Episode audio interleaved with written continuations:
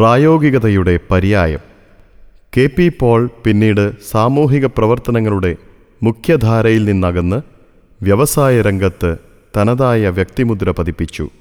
K. P. പോളിലെ വ്യക്തിയെയും വ്യവസായിയെയും കൂടുതൽ അടുത്തറിയാൻ അവസരം ലഭിച്ചത് മൂത്തപുത്രൻ ഫ്രാൻസിസ് പോളിനാണ്. ഫ്രാൻസിസിന്റെ അനുഭവങ്ങളിലെ കെ. പി. പോളിന്റെ ചിത്രം ഇങ്ങനെ. ആയിരത്തി തൊള്ളായിരത്തി അൻപത്തിയൊന്നിലാണ് സംഭവം. അന്ന് എനിക്ക് രണ്ട് വയസ്സേയുള്ളൂ. ഞങ്ങളുടെ വീടിനോട് ചേർന്നാണ് വർക്ക്ഷോപ്പും ഗോഡൗണും. അഞ്ചു വയസ്സുവരെ കുട്ടിയായ എന്റെ കളിസ്ഥലം അതായിരുന്നു. ഓരോ ജോലി ചെയ്യുന്നതും ഞാൻ കാണും. കൂടെ കൂടും. അപ്പൻ പ്രോത്സാഹിപ്പിച്ചിട്ടേയുള്ളൂ. അന്ന് ഞങ്ങൾക്ക് ഒരു ഷവർലെ വാനുണ്ട് ഞാൻ അതിന്മേൽ കയറി എങ്ങനെയോ സ്റ്റാർട്ട് ചെയ്തു. പക്ഷേ നിർത്താനറിയില്ല. വണ്ടി മുന്നോട്ട് നീങ്ങിത്തുടങ്ങി ആരൊക്കെയോ തക്ക സമയത്ത് കണ്ട് വണ്ടിയിൽ ചാടിക്കയറി നിർത്തിയതുകൊണ്ട് ഞാൻ രക്ഷപ്പെട്ടു. അപ്പന്റെ കയ്യിൽ നിന്നും നല്ല ചുട്ട പെട കിട്ടുമെന്നാണ് കരുതിയത്. പക്ഷേ അപ്പൻ തല്ലിയില്ല. മകന് സംഭവിച്ചേക്കാവുന്ന അപകടത്തിൽ അപ്പനും ആശങ്കയുണ്ടായിരുന്നു. എന്നിട്ടും പ്രതികരിക്കാതിരുന്നതിന്റെ കാരണം അന്വേഷിച്ചവരോട് അപ്പൻ പറഞ്ഞു അങ്ങനെയൊക്കെ ചെയ്തെങ്കിലല്ലേ പഠിക്കൂ. വണ്ടി അല്പം കൂടി മുന്നോട്ട് പോയിരുന്നെങ്കിൽ മുപ്പതടി താഴ്ചയുള്ള വെള്ളം കെട്ടി നിൽക്കുന്ന പാറക്കുഴിയാണ്. അതിലേക്ക് വീണുപോയാൽ ജീവനോടെ കിട്ടാൻ പ്രയാസമാണ്. എന്നിട്ടും അപ്പൻ ശകാരിച്ചില്ല. ഡ്രൈവിംഗ് ആയാലും എന്തായാലും ഒരു കാര്യം പഠിക്കാൻ നടത്തുന്ന ശ്രമത്തെ അപ്പൻ എന്നും ശ്ലാഘിച്ചിരുന്നു. ആയിരത്തി തൊള്ളായിരത്തി അൻപത്തി അഞ്ചിലാണെന്ന് തോന്നുന്നു വീട്ടിലൊരു പ്രത്യേകതരം ട്യൂബ്ലൈറ്റ് ഉണ്ടായിരുന്നു. അത് കത്തിക്കാൻ പറ്റാതെ ഒരു മൂലയ്ക്ക് മാറ്റിവെച്ചിരുന്നു. ഞാനത് എങ്ങനെയോ കത്തിച്ചു. ടെക്നിക്കലായ കാര്യങ്ങളോട് എനിക്ക് അന്നേ പ്രതിപത്തിയുണ്ട്. ഞാൻ ട്യൂബ് കത്തിച്ച വിവരം ആരോ ചെന്ന് അപ്പനോട് പറഞ്ഞു. അപ്പൻ എന്നെ അടിമുടി ഒന്ന് നോക്കി. ആ നോട്ടത്തിൽ അഭിനന്ദനമുണ്ടായിരുന്നു. ഒരുപാട് അർത്ഥങ്ങളുള്ള വാചാലമായ ഒരു നോട്ടം. അതിനപ്പുറം ഒരു വാക്ക് ഉരിയാടില്ല. അതായിരുന്നു അപ്പൻ. പരസ്യമായി ഒരാളെ അഭിനന്ദിക്കുന്ന ശീലം അപ്പനില്ല. പ്രത്യേകിച്ച് സ്വന്തം കുട്ടികളെ. പ്രകടമായി അഭിനന്ദിച്ചാൽ കുട്ടികൾ വഷളാവുമെന്നോ മറ്റോ ഒരു ധാരണ മനസ്സിലുണ്ടായിരിക്കാം. അഥവാ അഭിനന്ദിച്ചാൽ അത് വാക്കുകളിലൂടെ ആവില്ല. ശരീരഭാഷയിലൂടെ നമ്മൾ മനസ്സിലാക്കിക്കൊള്ളണം. ആയിരത്തി തൊള്ളായിരത്തി അൻപത്തിയാറിൽ ബോംബെയിൽ വെച്ച് അസുഖം വന്ന് ഞങ്ങളുടെ അമ്മ മരിച്ചു. ഞാൻ തിരിച്ച് നാട്ടിൽ വന്നു. അവധി ദിവസങ്ങളിൽ ഞാൻ ഡ്രൈവർമാരുടെ ഒപ്പം വണ്ടിയിൽ കയറിയിരിക്കും. ആദ്യം കണ്ടുപഠിക്കാൻ തുടങ്ങി. പിന്നെ സ്വന്തമായി ഓടിക്കാൻ തുടങ്ങി. വീടിന് തൊട്ടടുത്തുള്ള വർക്ക്ഷോപ്പിലേക്ക് കുറച്ച് ദൂരം ഓടിക്കും. അങ്ങനെ പ്രാക്ടീസ് ചെയ്ത് വരവേ റോഡിനടുത്തുള്ള പോസ്റ്റിൽ വണ്ടി തട്ടി. അതിനോട് ചേർന്നുള്ള ഞങ്ങളുടെ മതിലിൽ രണ്ട് വരവീണു ഇത് ആരോ അപ്പനെ അറിയിച്ചു. അപ്പൻ പറഞ്ഞ മറുപടി ഇതായിരുന്നു. അതൊക്കെ ഉണ്ടാവും. ഒരു കാര്യം പഠിക്കാൻ ശ്രമിക്കുമ്പോൾ ഇതൊക്കെ സ്വാഭാവികമാണെന്ന് സാരം. ആൾക്കോ വണ്ടിക്കോ ആപത്തില്ലല്ലോ എന്ന് ചോദിച്ചറിഞ്ഞ ശേഷമാണ് ഈ പ്രതികരണം. ഇതൊക്കെയാണെങ്കിലും കടുത്ത അച്ചടക്കത്തിലാണ് അപ്പൻ എന്നെ വളർത്തിയത്. കുറച്ചുകൂടി വലുതായപ്പോൾ ബോർഡിങ്ങിലാക്കി. മക്കൾ നന്നായി പഠിക്കണമെന്ന് അപ്പന് നിർബന്ധമായിരുന്നു. സ്വന്തം മക്കൾക്കൊപ്പം സഹോദരന്മാരും അവരുടെ മക്കളും പഠിച്ച് മിടുക്കന്മാരാകണമെന്ന് അപ്പൻ ആഗ്രഹിച്ചു. നിർഭാഗ്യവശാൽ നാലു സഹോദരങ്ങളിൽ മൂന്ന് പേരും പഠനം പൂർത്തിയാക്കിയില്ല. ഒരാൾ ഫുട്ബോൾ പ്രേമം തലയ്ക്ക് പിടിച്ച് പഠനം ഉഴപ്പി. ഒടുവിൽ പഠനവുമില്ല ഫുട്ബോളുമില്ല എന്ന സ്ഥിതിയിലായി. മറ്റു രണ്ടു പേർ പാതി വഴിയിൽ പഠനം അവസാനിപ്പിച്ച് ബിസിനസ്സിലേക്ക് വന്നു. ഇളയ ആളെങ്കിലും പഠിക്കട്ടെ എന്ന് കരുതി ബോംബെയിൽ താമസിക്കുന്ന മൂത്ത ജ്യേഷ്ഠന്റെ ഒപ്പം കൊണ്ടുനിർത്തി. അധികം വൈകാതെ ഇളയവനും പഠിത്തം നിർത്തി കടയിൽ വന്നിരിപ്പായി. അതപ്പന് ഒട്ടും ഇഷ്ടമായില്ല. നാട്ടിലേക്ക് വിളിച്ചു വരുത്തി ശാസിച്ചു. സഹോദരങ്ങളെയും അവരുടെ മക്കളെയും സ്വന്തമെന്ന പോലെ സ്നേഹിച്ചിരുന്നു. അപ്പൻ വളർത്തിക്കൊണ്ടുവന്ന ബിസിനസ്സിൽ നാല് സഹോദരങ്ങളെയും തുല്യ പങ്കാളികളാക്കി. ആയിരത്തി തൊള്ളായിരത്തി അൻപത്തിരണ്ടിലാണ് അപ്പൻ പുതിയ വീട് പണിയുന്നത്. ആദ്യം പണിത വീട്ടിൽ സൗകര്യങ്ങൾ കുറവായിരുന്നു. സാമ്പത്തികമായി ഉയർന്നപ്പോൾ കുറെ കൂടി നല്ല വീട് വേണമെന്ന് തോന്നി. വ്യക്തിപരമായി ആഡംബരങ്ങൾ തീരെ ഇഷ്ടപ്പെട്ടിരുന്നില്ലെങ്കിലും കുടുംബാംഗങ്ങൾക്ക് ന്യായമായ ജീവിത സൗകര്യങ്ങൾ ഒരുക്കിക്കൊടുക്കുന്നതിൽ പ്രത്യേകം ശ്രദ്ധിച്ചിരുന്നു. അപ്പോഴും അപ്പൻ തീർത്തും ലളിത ജീവിതം നയിച്ചിരുന്നു. ബിസിനസ്സിലേക്ക് വരും മുൻപ് അപ്പൻ കറതീർന്ന കമ്മ്യൂണിസ്റ്റായിരുന്നു. അതിൽ നിന്ന് ഒരു ദിവസം വെളിപാട് പോലെ ബിസിനസ്സിൽ മാത്രം സജീവമായി. ഇതിനെ സംബന്ധിച്ച് ഞാൻ പിന്നീടൊരിക്കൽ തുറന്നു ചോദിച്ചു അപ്പൻ കമ്മ്യൂണിസ്റ്റ് അല്ലേ കമ്മ്യൂണിസ്റ്റുകാരന് നല്ല ബിസിനസ്സുകാരനാവാൻ കഴിയുമോ? അതിന് അപ്പൻ നൽകിയ മറുപടി ഇതായിരുന്നു. എടാ ഞാൻ മാത്രം വിചാരിച്ചാൽ നമ്മുടെ നാട്ടിൽ കമ്മ്യൂണിസം നടപ്പാവില്ല. അതിന് ഒരുപാട് ആളുകൾ മനസ്സ് വെക്കണം. തൽക്കാലം അതിനുള്ള സാമൂഹിക സാഹചര്യം നമ്മുടെ നാട്ടിലില്ല. കുടുംബം പട്ടിണിക്കിടാതിരിക്കണമെങ്കിൽ ബിസിനസ് ചെയ്യണം. സായുധ വിപ്ലവത്തിലൂടെയേ കമ്മ്യൂണിസം ഫലപ്രദമാവുകയുള്ളൂ എന്ന് അദ്ദേഹം വിശ്വസിച്ചിരുന്നു. എന്നാൽ അത് പ്രായോഗിക തലത്തിലെത്താൻ തക്ക ജനപിന്തുണ അന്നില്ലതാനും. ഈ യാഥാർത്ഥ്യമാണ് അപ്പൻ സൂചിപ്പിച്ചത്. ഏത് കാര്യവും യുക്തിപരമായി ചിന്തിക്കുന്ന കൂട്ടത്തിലായിരുന്നു അപ്പൻ. ലക്ഷ്യത്തിലെത്താൻ സാധ്യതയില്ലാത്ത ഒരു പ്രത്യയശാസ്ത്രത്തിനു വേണ്ടി സമയം നഷ്ടപ്പെടുത്താതെ ജീവിതായോധനത്തിനിണങ്ങുന്ന കർമ്മമേഖല കണ്ടെത്തുന്നതാണ് ഉചിതമെന്ന് അദ്ദേഹം വളരെ വേഗം തിരിച്ചറിഞ്ഞു. ഒരേ സമയം രണ്ടു വിഭിന്ന ലക്ഷ്യങ്ങളുമായി മുന്നോട്ടു പോകാൻ സാധിക്കില്ലെന്നും വിശ്വസിച്ചിരുന്നു.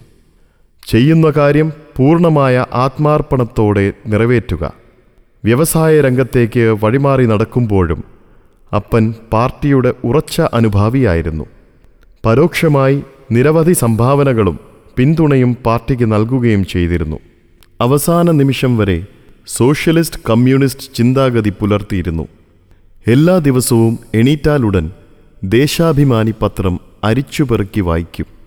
ശാരീരിക ബുദ്ധിമുട്ടുകൾ മൂലം തനിയെ വായിക്കാൻ സാധിക്കാതിരുന്ന കാലത്തുപോലും മറ്റാരെക്കൊണ്ടെങ്കിലും വായിച്ചു കേൾപ്പിക്കും. കമ്മ്യൂണിസ്റ്റ് പാർട്ടി നിരോധിച്ചിരുന്ന കാലത്ത് അപ്പൻ അതിൽ സജീവമായിരുന്നു.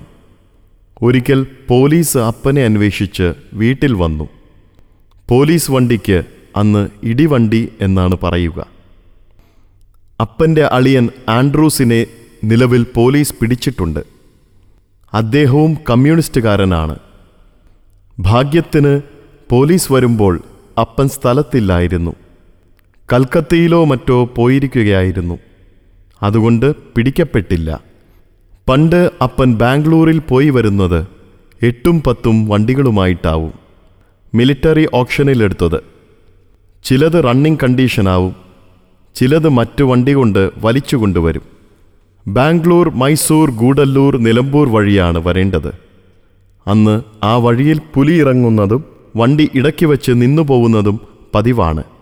രാത്രിയിൽ കാട്ടിലിറങ്ങി വണ്ടി തള്ളുകയല്ലാതെ വേറെ മാർഗമില്ല. ഇതുകൊണ്ടൊന്നും അപ്പൻ ലക്ഷ്യത്തിൽ നിന്നും വ്യതിചലിക്കില്ല. വിചാരിക്കുന്ന കാര്യം എത്ര റിസ്ക് എടുത്തും നടപ്പിലാക്കും. ഒരിക്കൽ ബാംഗ്ലൂരിൽ വച്ച് ബിസിനസ് ഇടപാടിനിടയ്ക്ക് പണം തികയാതെ വന്നു. അപ്പൻ നോക്കുമ്പോൾ കയ്യിൽ വേറെ കാശില്ല. കടം വാങ്ങാനും ആരുമില്ല.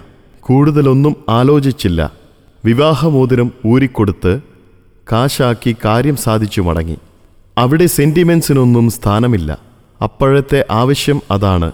അത് സാധിച്ചു മടങ്ങിപ്പോന്നു. ഏതു ഘട്ടത്തിലും പ്രായോഗികമായ നിലപാടുകൾ സ്വീകരിക്കുന്നതായിരുന്നു രീതി. വീട്ടിൽ വിവാഹാലോചന നടക്കുന്ന ഘട്ടത്തിൽ അപ്പൻ പറഞ്ഞു ജോലിയുള്ള പെണ്ണിനെ ഞാൻ കല്യാണം കഴിക്കൂ. അപ്പൻ പറഞ്ഞാൽ പറഞ്ഞതാണെന്ന് എല്ലാവർക്കും അറിയാം.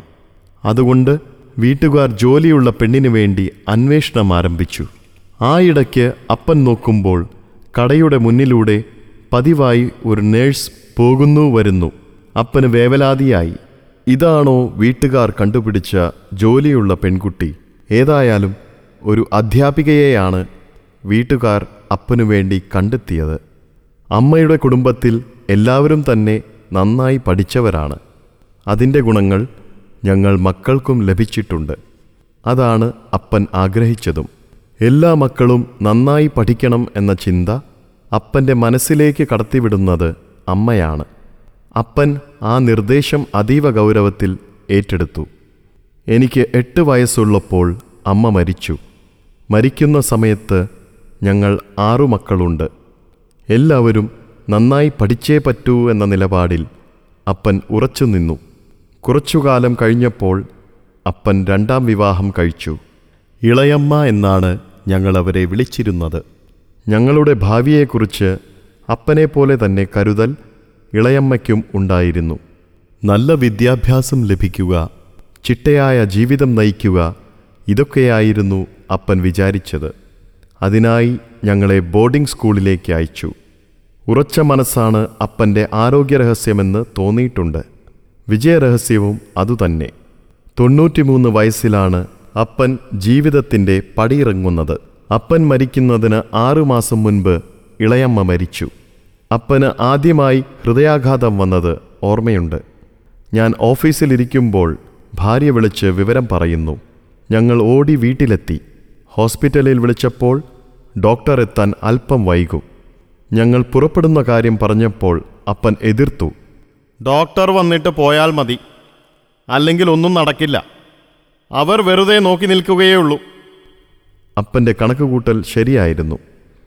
കാർഡിയോളജിസ്റ്റ് വന്ന ശേഷമാണ് ചികിത്സ തുടങ്ങിയത്. പക്ഷേ സന്ദിഗ്ധഘട്ടത്തിൽ ആരും എത്രയും വേഗം ആശുപത്രിയിലെത്തണം എന്നേ വിചാരിക്കൂ. അവിടെയും മനസാന്നിധ്യം കൈവിടാതെ സൂക്ഷിച്ചിരുന്നു അപ്പൻ. പഠിത്തം കുറഞ്ഞയാളാണെങ്കിലും വിദ്യാഭ്യാസത്തിന്റെ പ്രാധാന്യം നന്നായി മനസ്സിലാക്കിയിരുന്നു. ഞങ്ങൾ രണ്ടാൺകുട്ടികളെയും എഞ്ചിനീയറിങ്ങിന് അയച്ചു. പെൺമക്കൾ നാലു പേരെയും വിവാഹം ചെയ്തു കൊടുത്തത് ഡോക്ടർമാർക്കാണ്. പേരക്കുട്ടികളെ പോലും നന്നായി പഠിപ്പിക്കാൻ ഉത്സാഹം കാണിച്ചു. പലരും ചോദിച്ചിട്ടുണ്ട് നാലു മക്കളെയും ഡോക്ടർമാരെ കൊണ്ട് കെട്ടിക്കാൻ കാരണമെന്ത്? ഡോക്ടേഴ്സ് പ്രൊഫഷനായാൽ ഒരിക്കലും പട്ടിണി കിടക്കേണ്ടി വരില്ല എന്നായിരുന്നു അപ്പന്റെ വിശ്വാസം. ഒരു മരുന്ന് കുറിച്ചു കൊടുത്താൽ പത്ത് കാശ് കയ്യിൽ വരും. താനിപ്പോൾ വലിയ കച്ചവടക്കാരനായില്ലേ? ഇനി കുട്ടികൾ വളർന്നിട്ട് വേണ്ടേ കച്ചവടം നോക്കാൻ. അതുകൊണ്ട് കുട്ടികളെ നല്ല ബോർഡിംഗ് സ്കൂളിൽ വിട്ട് പഠിപ്പിക്കണം എന്ന് അപ്പനെ ഉപദേശിക്കുന്നത് എ കെ ജിയും അച്യുതമേനോനുമാണ്. അത്രമാത്രം അടുപ്പം അവർ തമ്മിലുണ്ടായിരുന്നു. കരുണാകരനുമായും അടുപ്പമുണ്ടായിരുന്നു. മക്കളെ ബിസിനസ്സിൽ കൊണ്ടുവരണമെന്നത് അപ്പന്റെ തീരുമാനമായിരുന്നു. പക്ഷേ വെറുതെ ബിസിനസ് എന്ന് പറഞ്ഞിറങ്ങാൻ അനുവദിച്ചിരുന്നില്ല. അപ്പൻ കൂടെ കൂടെ ഓർമ്മിപ്പിച്ചിരുന്ന ഒരു കാര്യമുണ്ട്. പഠിച്ചു പാസ്സായില്ലെങ്കിലേ നിനക്കവിടെ വർക്ക്ഷോപ്പിലിരുന്ന് തുരുമ്പ് കളയാട്ടോ. അല്ലാതെ കസേരമേൽ കയറിയിരിക്കാന്ന് ധാരണയൊന്നും വേണ്ട. അത്ര ഉറച്ച നിലപാടായിരുന്നു. ബിസിനസ് വികസിപ്പിക്കാൻ എത്ര വലിയ റിസ്ക് എടുക്കാനും അപ്പന് മടിയില്ലായിരുന്നു. ഓരോ ദിവസവും ഓരോ നിമിഷവും വികസിച്ചുകൊണ്ടിരിക്കണം എന്നതായിരുന്നു അപ്പന്റെ ചിന്താഗതി. ബിസിനസ്സിൽ ഒരാളും തന്നേക്കാൾ വലുതല്ല എന്ന ആത്മവിശ്വാസം അപ്പനുണ്ടായിരുന്നു. കോയമ്പത്തൂരിൽ ഞങ്ങൾ സ്ഥാപനം തുടങ്ങിക്കഴിഞ്ഞപ്പോൾ സേലം ഉൾപ്പെടെ പല സ്ഥലത്ത് തുടങ്ങാൻ പദ്ധതിയിട്ടു. ഒരു കാര്യം തീരുമാനിച്ചാൽ പിന്നെ വെറുതെ ഇരിക്കുന്ന ശീലം അപ്പനില്ല. നാട് മുഴുവൻ യാത്ര ചെയ്ത് സ്ഥലങ്ങൾ കാണാൻ തുടങ്ങി. ചിലത് വാങ്ങിക്കുകയും ചെയ്തു. ഒരു ദിവസം ഞാൻ എതിർത്തു. ഇങ്ങനെ വൻവില കൊടുത്ത് സ്ഥലം വാങ്ങി അതിലും തുക ചെലവഴിച്ച് കെട്ടിടം പണിയുന്നത് ഡെഡ് ഇൻവെസ്റ്റ്മെന്റ് ആണ് പകരം വാടകയ്ക്ക് കെട്ടിടമെടുത്താൽ മതി. ആദ്യമൊന്നും അപ്പൻ സമ്മതിച്ചില്ല. ഒരുപാട് വാദമുഖങ്ങൾ നിരത്തി എന്നെ ഖണ്ഡിച്ചു. ഒന്നാമത് ഒരു കാര്യം പറഞ്ഞ് അപ്പനെ ബോധ്യപ്പെടുത്തുക ശ്രമകരമാണ്. ബോധ്യപ്പെട്ടാൽ പിന്നെ നമ്മുടെ വഴിക്ക് വരും. എന്തായാലും ഒന്നര മണിക്കൂർ ഞാൻ തർക്കിച്ചു നോക്കി. ഒടുവിൽ അപ്പൻ സമ്മതിച്ചു. കെട്ടിടം പണിത് സ്ഥാപനം തുടങ്ങാൻ ഒരു വർഷമെടുക്കും. ഇത് മൂന്ന് മാസം കൊണ്ട് തുടങ്ങാൻ സാധിക്കും. ഇത്തരം സാധ്യതകൾ പറഞ്ഞപ്പോഴാണ് അപ്പന് താൽപ്പര്യം തോന്നിയത്. ശരി എത്രയും വേഗം സംഗതി തുടങ്ങണം. ഞാൻ അതിനായുള്ള ശ്രമം ആരംഭിച്ചു. പിന്നീട് ഓരോ തവണ കാണുമ്പോഴും എന്തായി എന്ന് ചോദിച്ചുകൊണ്ടിരിക്കും. അത് നടപ്പിലായി കണ്ടാലേ അപ്പന് സമാധാനം കിട്ടൂ. ഒരിക്കൽ അപ്പന് തിമിര ശസ്ത്രക്രിയ ചെയ്യേണ്ടി വന്നു. അന്ന് കീഹോൾ ലേസർ ഒന്നും വന്നിട്ടില്ല. ഓപ്പറേഷനിടയിൽ കണ്ണു ചൊറിയും. അതുകൊണ്ട് കൈകൾ പിന്നിൽ കെട്ടണം. ഡോക്ടർമാർ നിർബന്ധം പറഞ്ഞു അത് ചെയ്തേ തീരൂ. കാരണം എത്ര മനോദൃഢതയുള്ളയാളും ഉറക്കത്തിലെങ്കിലും ചൊറിഞ്ഞു പോകും. അത് കുഴപ്പം സൃഷ്ടിക്കും. അപ്പൻ പറഞ്ഞു എന്ത് സംഭവിച്ചാലും ഏതുറക്കത്തിലും ഞാൻ ചൊറിയില്ല. ചെയ്യില്ല എന്ന് തീരുമാനിച്ചാൽ ചെയ്യില്ല. ഓപ്പറേഷൻ കഴിഞ്ഞു. അന്ന് രാത്രി അപ്പൻ സുഖമായി ഉറങ്ങി. പറഞ്ഞ വാക്ക് കൃത്യമായി പാലിച്ചു. ഒരിക്കൽ പോലും ചൊറിഞ്ഞില്ല. ബോധം കെട്ടുറങ്ങുന്ന അവസ്ഥയിലും അപ്പൻ മനസാന്നിധ്യം സൂക്ഷിച്ചിരുന്നു. പക്ഷേ അപ്പൻ അമാനുഷ്യനൊന്നുമല്ല. മാനുഷികമായ ചില വീഴ്ചകൾ അപ്പനും സംഭവിച്ചിട്ടുണ്ട്. ചില പിടിവാശികൾ തെറ്റായ തീരുമാനങ്ങൾ ഒക്കെ കുഴപ്പം സൃഷ്ടിച്ചു. എൺപതിനോടടുത്ത് പ്രായമുള്ള സമയത്താണ് ആദ്യത്തെ തിമിര ശസ്ത്രക്രിയ നടക്കുന്നത്. അത് എളുപ്പത്തിൽ കഴിഞ്ഞപ്പോൾ ഇതിൽ വലിയ കാര്യമില്ലെന്ന് തോന്നി. അടുത്ത തവണ തിമിരത്തിന്റെ ഓപ്പറേഷൻ കഴിഞ്ഞ് മടങ്ങുമ്പോൾ ഡോക്ടർ പ്രത്യേകം പറഞ്ഞു സൂക്ഷിക്കണം കാറ്റടിച്ചാൽ അലർജി ഉണ്ടാവും. അപ്പൻ കൂട്ടാക്കിയില്ല. കാറിന്റെ ഗ്ലാസ് തുറന്നിട്ട് യാത്ര ചെയ്തു. അത് പ്രശ്നമായി. ഉടൻ തന്നെ അടുത്ത ഫ്ലൈറ്റിൽ നേത്രരോഗ ചികിത്സകനായ ഞങ്ങളുടെ ഒരു ബന്ധുവിന്റെ അടുത്തേക്ക് പോയി. അതുകൊണ്ടും കാര്യമായ ഗുണമുണ്ടായില്ല. മരിക്കും വരെ ഒരു കണ്ണിന് കാഴ്ചക്കുറവ് നിലനിന്നു. കണ്ണിന്റെ ഓപ്പറേഷൻ കഴിഞ്ഞ് വണ്ടി ഓടിക്കരുതെന്ന് ഡോക്ടർ പറഞ്ഞത് കൂട്ടാക്കാതെ അപ്പൻ വണ്ടിയെടുത്ത് ചെറിയ ആക്സിഡന്റായി വിശ്രമം കഴിഞ്ഞ് അപ്പൻ വീണ്ടും വണ്ടിയെടുക്കും. കാഴ്ചയുടെ പ്രശ്നമുള്ളതുകൊണ്ട് ചിലപ്പോൾ കൂടുതൽ അപകടങ്ങൾ വരാം. ഞാൻ പതിയെ അടുത്തു ചെന്ന് എന്തുകൊണ്ടാണ് അപകടമുണ്ടായതെന്നും ദൂരം ജഡ്ജ് ചെയ്യാൻ കഴിയാത്തത് എന്തുകൊണ്ടാണെന്നും കാര്യകാരണങ്ങൾ സഹിതം വിശദീകരിച്ചു. എല്ലാം കേട്ടിരുന്ന ശേഷം അപ്പൻ പറഞ്ഞു ശരി ഇനി ഞാൻ വണ്ടി ഓടിക്കുന്നില്ല. പറയുന്ന കാര്യത്തിൽ യുക്തിയുണ്ടെന്ന് ബോധ്യപ്പെട്ടാൽ ഏത് കാര്യവും അനുസരിക്കും. ചോറിന് മീൻകറിയായിരുന്നു ഏറ്റവും പ്രിയം. ഉരുളയുരുട്ടി കറിയിൽ മുക്കി കഴിക്കും. നടുക്ക് നിന്നും ചോറെടുത്താണ് ഉരുളയുണ്ടാക്കുന്നത്. ഇത് കണ്ട് പെങ്ങന്മാർ പറഞ്ഞു ഈ വശത്തു നിന്നും ചോറെടുത്ത് വേണം കഴിക്കാൻ. അതാണ് അതിന്റെ രീതി. അപ്പൻ തർക്കിച്ചില്ല. പിറ്റേന്നു മുതൽ ഊണിന്റെ രീതി അങ്ങനെയാക്കി. പിന്നീട് ഒരിക്കലും പഴയ രീതി ആവർത്തിച്ചില്ല. വായി തുറന്നു പിടിച്ച് ശബ്ദമുണ്ടാക്കി ഭക്ഷണം കഴിക്കുന്ന പതിവുണ്ടായിരുന്നു. ഞങ്ങൾ പറഞ്ഞു അപ്പാ വായടച്ചു പിടിച്ച് കഴിക്കുന്നതാണ് അതിന്റെ ശരി. പിറ്റേന്നു മുതൽ അങ്ങനെയാക്കി. പുകവലി മദ്യപാനം തുടങ്ങി ഒരു ദുശ്ശീലങ്ങളുമില്ല. ഏക വിനോദം ചീട്ടുകളിയായിരുന്നു. ഞായറാഴ്ച പത്തു മണി മുതൽ ഉച്ചയ്ക്ക് രണ്ട് മണിവരെ ചീട്ടുകളി. ഊണ് കഴിഞ്ഞ് വന്നാൽ രാത്രി പതിനൊന്ന് മണിവരെ കളി. എട്ടുപേരുണ്ടാവും കളിക്കാർ. കുറേ പേർ കാഴ്ചക്കാരായും ഉണ്ടാവും. കളി തുടങ്ങി തീരും വരെ ആരും ഒരക്ഷരം മിണ്ടാൻ പാടില്ല. പണം വെച്ച് ചീട്ടുകളിക്കില്ല ചീട്ടുകളിയേക്കാൾ വലിയ വിനോദം ബിസിനസ്സായിരുന്നു. ജോലി തന്നെ ജീവിതം ജോലി തന്നെ വിനോദം. എന്നൊക്കെ പറയാം.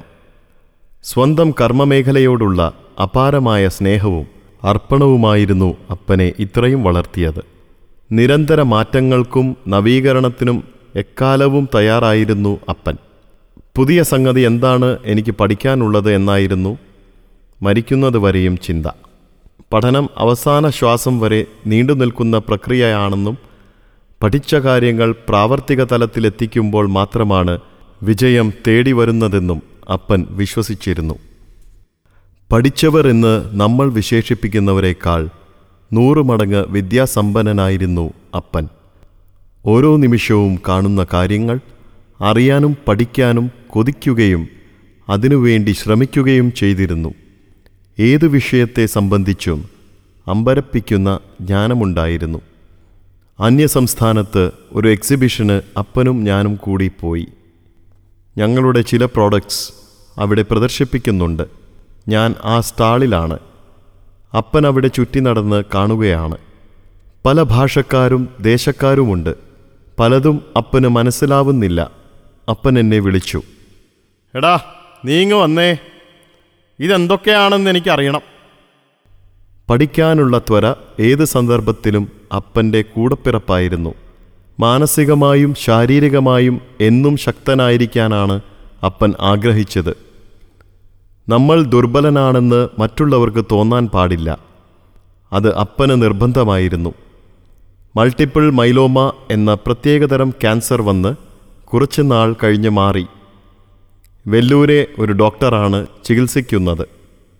ട്രെയിനിലോ പ്ലെയിനിലോ പോകാൻ അപ്പൻ തയ്യാറല്ല. എനിക്ക് കാറിൽ പോയാൽ മതി.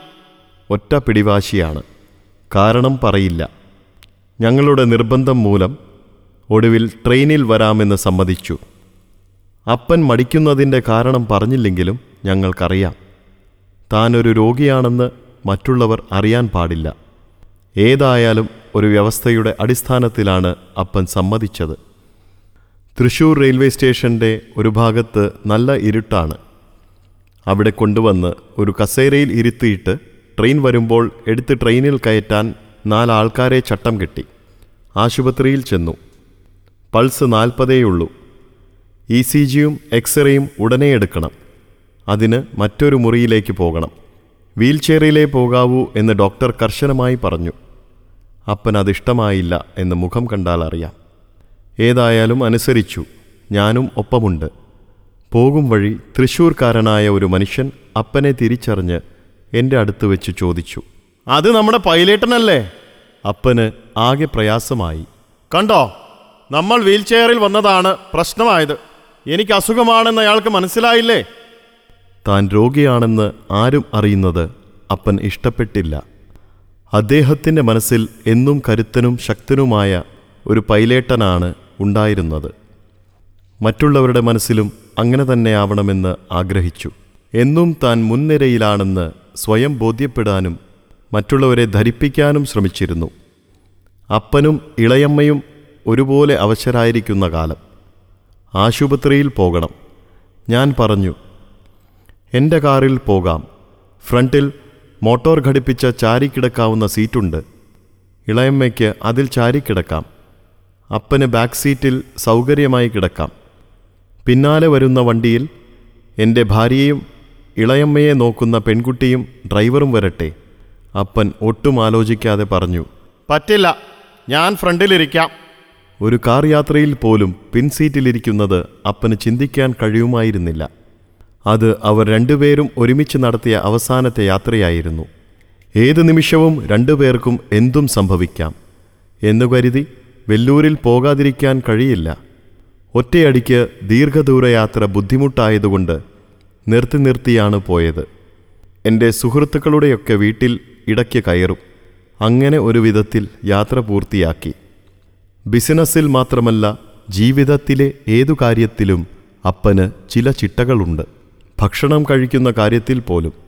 ഒരു സ്പൂൺ കഴിക്കാൻ ഉദ്ദേശിച്ചിട്ടുണ്ടെങ്കിൽ അത്രയേ കഴിക്കൂ. എത്ര രുചികരമായ ഭക്ഷണമാണെങ്കിലും അതിൽ കൂടുതൽ കഴിക്കില്ല.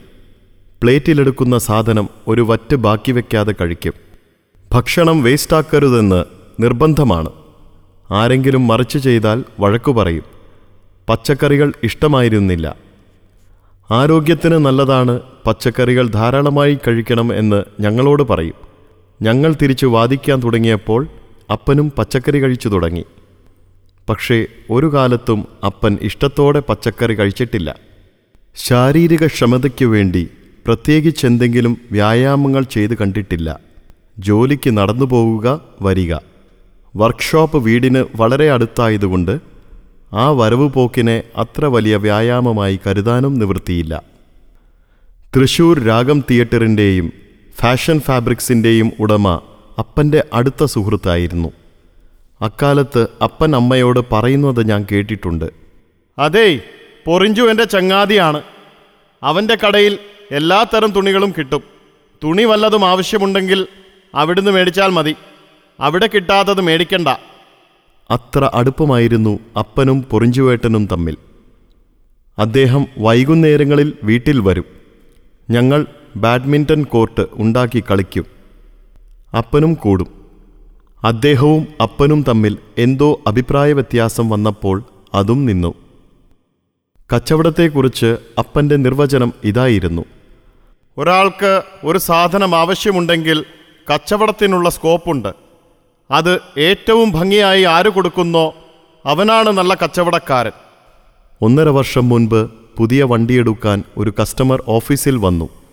അയാൾ പറഞ്ഞു ഞാൻ അൻപത് വർഷത്തിലേറെയായി നിങ്ങളുടെ കസ്റ്റമറാണ്. അപ്പൻ ലോണ്ടറി നടത്തുന്ന കാലം മുതൽ അറിയാം. അന്ന് ഞങ്ങൾ സമയം കണക്കാക്കിയിരുന്നത് പോപ്പുലറിന്റെ ലോണ്ടറി വണ്ടികൾ നോക്കിയായിരുന്നു. അത്ര കൃത്യനിഷ്ഠയായിരുന്നു. പിന്നീട് ഞാൻ പഠിക്കാനായി ബോംബെയിൽ പോയി. ജോലിയിൽ നിന്ന് റിട്ടയർ ചെയ്ത ശേഷം വരികയാണ്. ഒരു ജീവിതകാലം മുഴുവൻ നമ്മൾ ആവശ്യപ്പെടാതെ ഒരാൾ നമ്മുടെ കസ്റ്റമറായിരിക്കുക മറ്റ് ഡീലേഴ്സ് ഇല്ലാഞ്ഞിട്ടല്ല. ഒരുപക്ഷേ നമ്മളെക്കാൾ നല്ല ഓഫറുകൾ കൊടുക്കുന്നവരുണ്ടാവാം. പക്ഷേ നമ്മെ അടുത്തറിഞ്ഞവർ വിട്ടുപോവില്ല. അതൊരു വിശ്വാസമാണ്. അലക്കു കമ്പനി നടത്തുന്ന കാലത്ത് ഒരു സംഭവം കേട്ടിട്ടുണ്ട്. വാഷിംഗ് നടത്തുന്നത് ഒരു സ്ഥലത്തും ഡെലിവറി നടത്തുന്നത് മറ്റൊരിടത്ത് നിന്നുമാണ്. രണ്ടും തമ്മിൽ രണ്ട് കിലോമീറ്റർ വ്യത്യാസമുണ്ട്. ഡെലിവറി നടത്തുന്ന ഭാഗത്ത് തൃശൂർ പൂരം വന്നപ്പോൾ ആൾക്കൂട്ടവും ബഹളവും കൊണ്ട് ബിസിനസ് നടത്താൻ പറ്റാതായി. അപ്പൻ അവിടുത്തെ തൊഴിലാളികൾക്ക് ഓഫ് കൊടുത്തു. ഞങ്ങൾക്കും ഓഫ് വേണമെന്നായി വാഷിംഗ് നടത്തുന്ന ജോലിക്കാർ. അതു പറ്റില്ലെന്ന് അപ്പൻ. അവർ പ്രശ്നമുണ്ടാക്കി. എങ്കിൽ ശരി നിങ്ങൾ പോയിക്കോ എന്നായി അപ്പൻ. അതോടെ ആ ബിസിനസ് അവസാനിപ്പിച്ച് അടുത്തതിലേക്ക് കടന്നു. തീരുമാനങ്ങൾ ദ്രുതഗതിയിലെടുത്ത് നടപ്പിലാക്കിയിരുന്നു. ഇ എം എസ് മന്ത്രിസഭയുടെ കാലത്ത് പോപ്പുലറിൽ അകാരണമായി തൊഴിൽ സമരം വന്നപ്പോഴും അപ്പൻ കൂടുതൽ ആലോചിക്കാൻ നിൽക്കാതെ സ്ഥാപനം ആറുമാസം പൂട്ടിയിട്ടു. എന്റെ സ്ഥാപനമാണ്. അത് തുറക്കണോ വേണ്ടയോ എന്ന് തീരുമാനിക്കാനുള്ള സ്വാതന്ത്ര്യം എനിക്കുണ്ട്. അതായിരുന്നു അപ്പന്റെ നിലപാട്. പ്രശ്നത്തിൽ ഇ എം എസ് ഇടപെട്ടപ്പോഴും അപ്പൻ അതുതന്നെ ആവർത്തിച്ചു. ഏത് പ്രതിസന്ധി ഘട്ടത്തിലും ധീരമായ നിലപാടുകളും തീരുമാനങ്ങളും ഉണ്ടാവുകയും അത് നടപ്പാക്കുകയും ചെയ്തിരുന്നു. അതിൽ തെല്ലിട പോലും വിട്ടുവീഴ്ചയ്ക്ക് തയ്യാറായിരുന്നില്ല. പ്രൊഫഷണലിസം എന്നതിനെ സംബന്ധിച്ച് നമ്മുടെ സമൂഹത്തിൽ ധാരാളം തെറ്റിദ്ധാരണകൾ നിലനിൽപ്പുണ്ട്. അക്കാര്യത്തിലും അപ്പന് ചില ഉറച്ച ധാരണകളുണ്ടായിരുന്നു. പ്രൊഫഷണൽ യോഗ്യതകൾ ഉള്ളവരെ വെച്ച് സ്ഥാപനം നടത്തുന്നതല്ല പ്രൊഫഷണലിസം. പണ്ട് പോപ്പുലറിൽ പത്താം ക്ലാസ് തോറ്റവരെ ഉണ്ടായിരുന്നുള്ളൂ. അപ്പൻ പറയും നമ്മുടെ കച്ചവടത്തിന് അത് മതി. പഠിത്തം കുറഞ്ഞതുകൊണ്ട് അവൻ ചാടിപ്പോകുമെന്ന പേടി വേണ്ട. നല്ല പരിശീലനം കൊടുക്കും. നന്നായി പണിയെടുപ്പിക്കും. നല്ല ശമ്പളവും കൊടുക്കും. എല്ലാവർക്കും കഴിവുകൾ പ്രകടിപ്പിക്കാനുള്ള അവസരവും സ്വാതന്ത്ര്യവും കൊടുക്കും. അപ്പോൾ പരസ്പരം മത്സര മനോഭാവമുണ്ടാവും സ്ഥാപനത്തിന് കൂടുതൽ റിസൾട്ട് ഉണ്ടാവും. കഴിവുള്ളവർക്ക് സ്ഥാനക്കയറ്റവും ശമ്പളവർധനയും അംഗീകാരവും ലഭിക്കും. Spare parts car dealership workshop തുടങ്ങി അനുബന്ധ വ്യവസായങ്ങളല്ലാതെ മിൽ സ്റ്റോഴ്സ് പ്ലാന്റേഷൻ പോലെ വ്യത്യസ്ത മേഖലകളിലും പ്രവർത്തിച്ചിരുന്നു. ഡീലർഷിപ്പ് ബിസിനസ്സിൽ ഇന്ത്യയിൽ തന്നെ ഞങ്ങൾ നമ്പർ രണ്ടാണ്. മക്കളെ അപ്പൻ ഉപദേശിച്ചിരുന്നില്ല. പക്ഷേ ഏതു പ്രശ്നം വന്നാലും ഞങ്ങളെ വിളിച്ചിരുത്തി ചർച്ച ചെയ്യും. ഞങ്ങൾ പരസ്പരം വാദിക്കും തർക്കിക്കും അതിൽ നിന്നും ഏറ്റവും പ്രസക്തമായ കാതലായ തീരുമാനം എടുക്കും. നമ്മുടെ യുക്തിക്കും ബുദ്ധിക്കും ചേരാത്ത ഒരു കാര്യവും അപ്പൻ പറയില്ല. നമ്മെ പറയാൻ അനുവദിക്കുകയുമില്ല. അടുത്തിടെ വാട്സപ്പിൽ എനിക്കൊരു മെസ്സേജ് വന്നു. ഞങ്ങളുടെ ഒപ്പം പഠിച്ച സുഹൃത്ത് എബോള വന്ന് ബാംഗ്ലൂരിൽ മരിച്ചു. മെസ്സേജ് കിട്ടിയ പലരും മറ്റ് ചങ്ങാതിമാർക്ക് അത് ഷെയർ ചെയ്തു. ഞാൻ അനങ്ങിയില്ല. എല്ലാ പത്രങ്ങളും ചാനലുകളും അരിച്ചുപെറുക്കി ഒരിടത്തും വാർത്തയില്ല. എബോള വന്നാണ് മരണമെങ്കിൽ ഉറപ്പായും അത് മാധ്യമങ്ങളിൽ വന്നിരിക്കും. അപ്പോൾ അതല്ല സംഗതി. ആരോ പറ്റിക്കാനായി ചെയ്തതാണ്. എന്റെ നിഗമനം ശരിയാണെന്ന് പിന്നീട് അറിഞ്ഞു. ഇതൊക്കെ അപ്പനിൽ നിന്ന് ലഭിച്ച പരിശീലനത്തിന്റെ ഫലങ്ങളാണ്. ഇത്തരം വ്യാജവിവരങ്ങൾ വിശ്വസിച്ച് നമ്മൾ സംസാരിച്ചാൽ അപ്പൻ എതിർക്കും. നിനക്കെന്തിന്റെ സൂക്കേടാണ്? നീ ഇതേക്കുറിച്ച് എന്തെങ്കിലും അന്വേഷിച്ചോ? ഇന്ന മാതിരി കേട്ടു എന്ന് എന്നോട് പറഞ്ഞത് തന്നെ നീ അത് വിശ്വസിച്ചതുകൊണ്ടല്ലേ? യുക്തിക്ക് ചേരാത്ത ഒരു കാര്യം പറയാൻ പാടില്ല. മനസ്സിലായോ നിനക്ക്? ഏത് കാര്യം കേട്ടാലും ഉടൻ നമ്മൾ അത് അന്വേഷിച്ച് നിജസ്ഥിതി ഉറപ്പുവരുത്തണമെന്ന് അപ്പന് നിർബന്ധമായിരുന്നു. ഏത് കാര്യത്തിലും തികഞ്ഞ പ്രായോഗികവാദിയായിരുന്നു അപ്പൻ. അതുതന്നെയായിരുന്നു അപ്പന്റെ വിജയരഹസ്യം.